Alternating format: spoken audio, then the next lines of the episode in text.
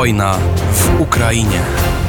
A Dmytro Antoniuk wyjechał z Kijowa, przejechał przez granicę polsko-ukraińską i jest teraz w Lublinie. Dzień dobry, Dmytro. Dzień dobry, Krzysztof. Witam Państwa serdecznie i witam moją kochaną Polskę oczywiście, tak? Jestem w Lublinie. A jak Ciebie przywitał Lublin? Gdzie pierwsze kroki skierowałeś? Do łóżka, ponieważ przyjechaliśmy po prostu bardzo, bardzo późno, gdzieś od 2:00 w nocy. Długo staliśmy na granicy niestety. Granica polsko-ukraińska, dużo prywatnych samochodów, czy to są jakieś inne powody, dla którego trwa długo odprawa graniczna? To jest ciekawe pytanie. Było dużo naprawdę prywatnych samochodów i odprawa trwała bardzo długo dla każdego z takich samochodów i dla naszego też. Także przekraczaliśmy granicę w punkcie Uhrynów-Dołhobyczów, to jest lubelskie po stronie polskiej województwo, a po stronie ukraińskiej to jest północ lwowskiego obwodu. Zawsze tam było mniej więcej nie dużo samochodów, a akurat wczoraj było niestety dużo. A sprawdzali, bardziej dokładnie badali te samochody ukraińscy czy polscy celnicy i Straż Graniczna? Raczej Polska Straż Granica i celnicy sprawdzali to wszystko. Celnicy przede wszystkim i dużo tych też samochodów puszczali na taką tak zwaną jamę, tak? Tam, gdzie po prostu dokładnie wszystko wynoszą z samochodu, otwierają wszystko, co mają i po prostu sprawdzają wszędzie wszystko, co tam jest. Na pewno zwróciłeś uwagę i wiesz, jak wygląda ruch w drugą stronę z Polski na Ukrainę. Zwróciłem na to oczywiście uwagę. Ruch wygląda tak, że nie było dużych kolejek, ale przy granicy na wyjazd z Polski do Ukrainy więcej takich lawet, które przywożą po prostu osobowe auta. Podejrzewam, że niektóre, tylko część z tych aut być może jest przeznaczona dla wojska ukraińskiego i że ich kupują nasze wolontariusze, ale niestety też podejrzewam, że większość z tych aut po prostu jest przeznaczona na sprzedaż w Ukrainie. Mamy też, może to po raz pierwszy od 24 lutego, możemy powiedzieć o pewnym kłopocie i pewnym zgrzycie w relacjach polsko-ukraińskich. Wczoraj wypowiedź premiera Ukrainy na temat zboża i blokady importu zboża przez władze polskie. Odpowiedź polskiego premiera i wiceministra spraw zagranicznych. Jak myślisz, jak to się skończy, jak to przedstawia całą sytuację prasa i politycy ukraińscy? Już jest reakcja też ze strony rządu ukraińskiego na wypowiedzi na przykład premiera Morawieckiego, że teraz, kiedy Rosja wycofała się z tej umowy zbożowej, dla nas szczególnie jest bolesnym taka postawa rządu polskiego. To ja po prostu tak tutaj prawie cytuję to, co powiedzieli w rządzie ukraińskim. Także, ale dla Ukrainy najważniejszym oczywiście jest po prostu możliwość tranzyta naszego zboża przez Polskę. I nie tylko przez Polskę, a i przez kraje, z którymi mamy wspólną granicę. A akurat te kraje, czyli mianowicie Rumunia, też Bułgaria chyba, Słowacja, Węgry i Polska, po prostu powiedzieli, że my nie chcemy mieć u siebie ukraińskiego zboża. Także to akurat w tej sytuacji, w której znaleźliśmy się teraz z tymi atakowaniami naszej portowej infrastruktury na południe Ukrainy, to dla nas ta sytuacja robi się coraz bardziej skomplikowana.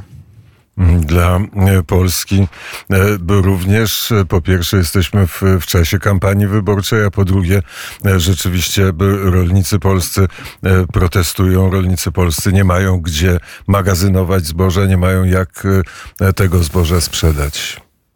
I ja to rozumiem i szanuję. Oczywiście to jest decyzja każdego kraju. I rozumiem też, że i to jest Lublin i połączenie pod uwagę.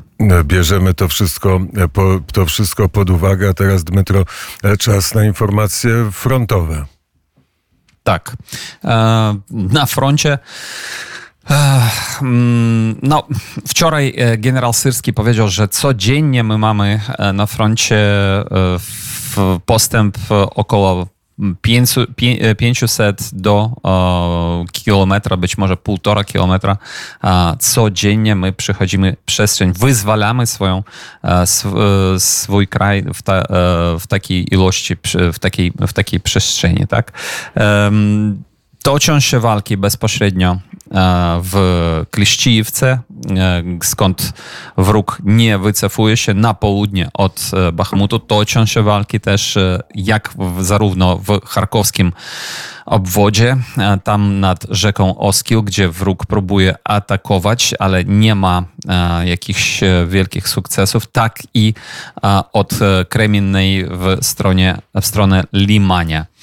Też nie ma tam jakichś potężnych sukcesów, postępów i tak dalej, ale atakuje, rzuca wszystko, co on tam ma.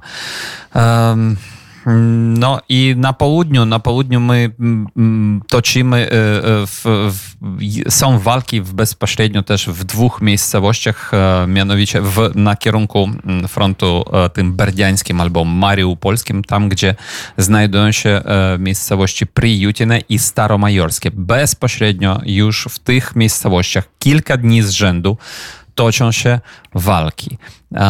I co ważne, też wczoraj była informacja o tym, że wojsko ukraińskie już używa broń kasetową, którą otrzymała od Stanów Zjednoczonych. I nawet już rzecznik, przedstawiciel Pentagona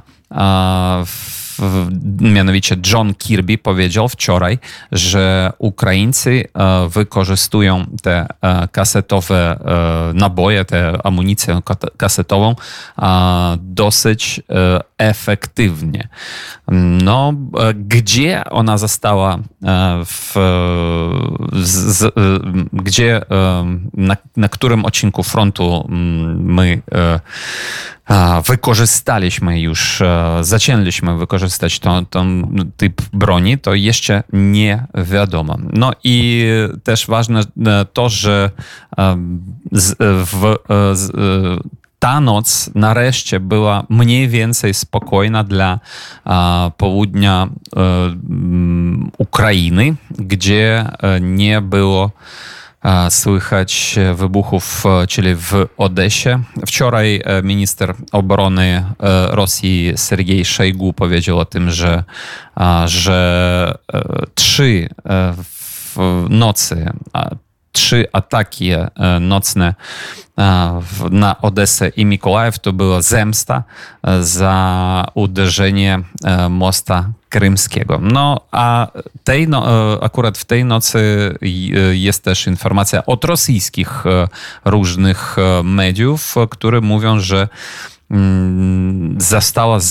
został zaatakowany aerodrom, tak? Lotnisko. Wojskowy. Lotnisko, przepraszam, tak. Wypadło mi z głowy. Lotnisko w obwodzie riazańskim. w tej nocy, że niby wszyscy, i to lotnisko nazywa się Diagielewo, niby wszystko zostało zastrzelone, drony rzekomo ukraińskie, no ale jak w rzeczywistości to było, to ciężko powiedzieć, zawsze ciężko to powiedzieć, jeżeli chodzi o tereny rosyjskie. Ta noc była spokojna dla Dmytra szczególnie, bo Dmytro Antoniuk jest w Lublinie.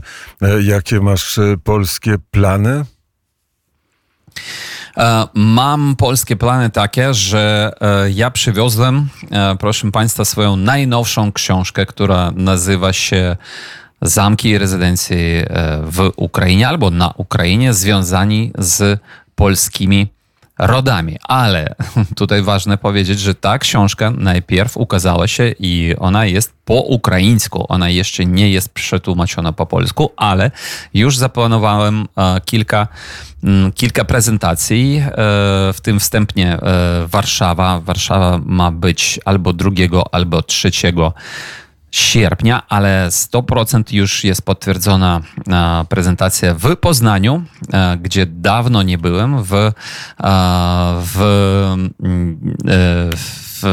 to ma odbyć się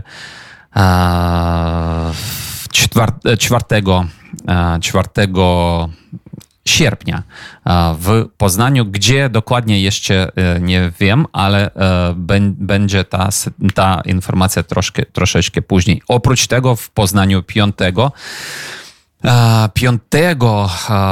sierpnia odbędzie się też otwarcie wystawy,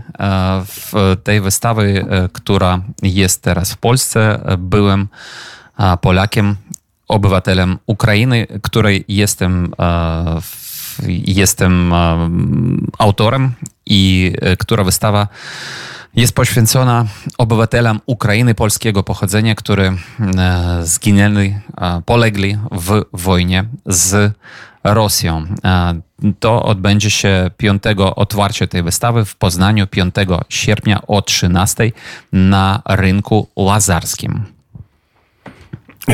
Inne i więcej informacji na temat pobytu Dmytro Antoniuka na pewno pojawił się w porankach wnet i w raporcie z Kijowa, ale teraz możemy już zapowiedzieć, że Dmytro przygotowuje opowieść o tych zamkach i rezydencjach polskich na Ukrainie i ta opowieść wnet pojawi się na antenie radia wnet.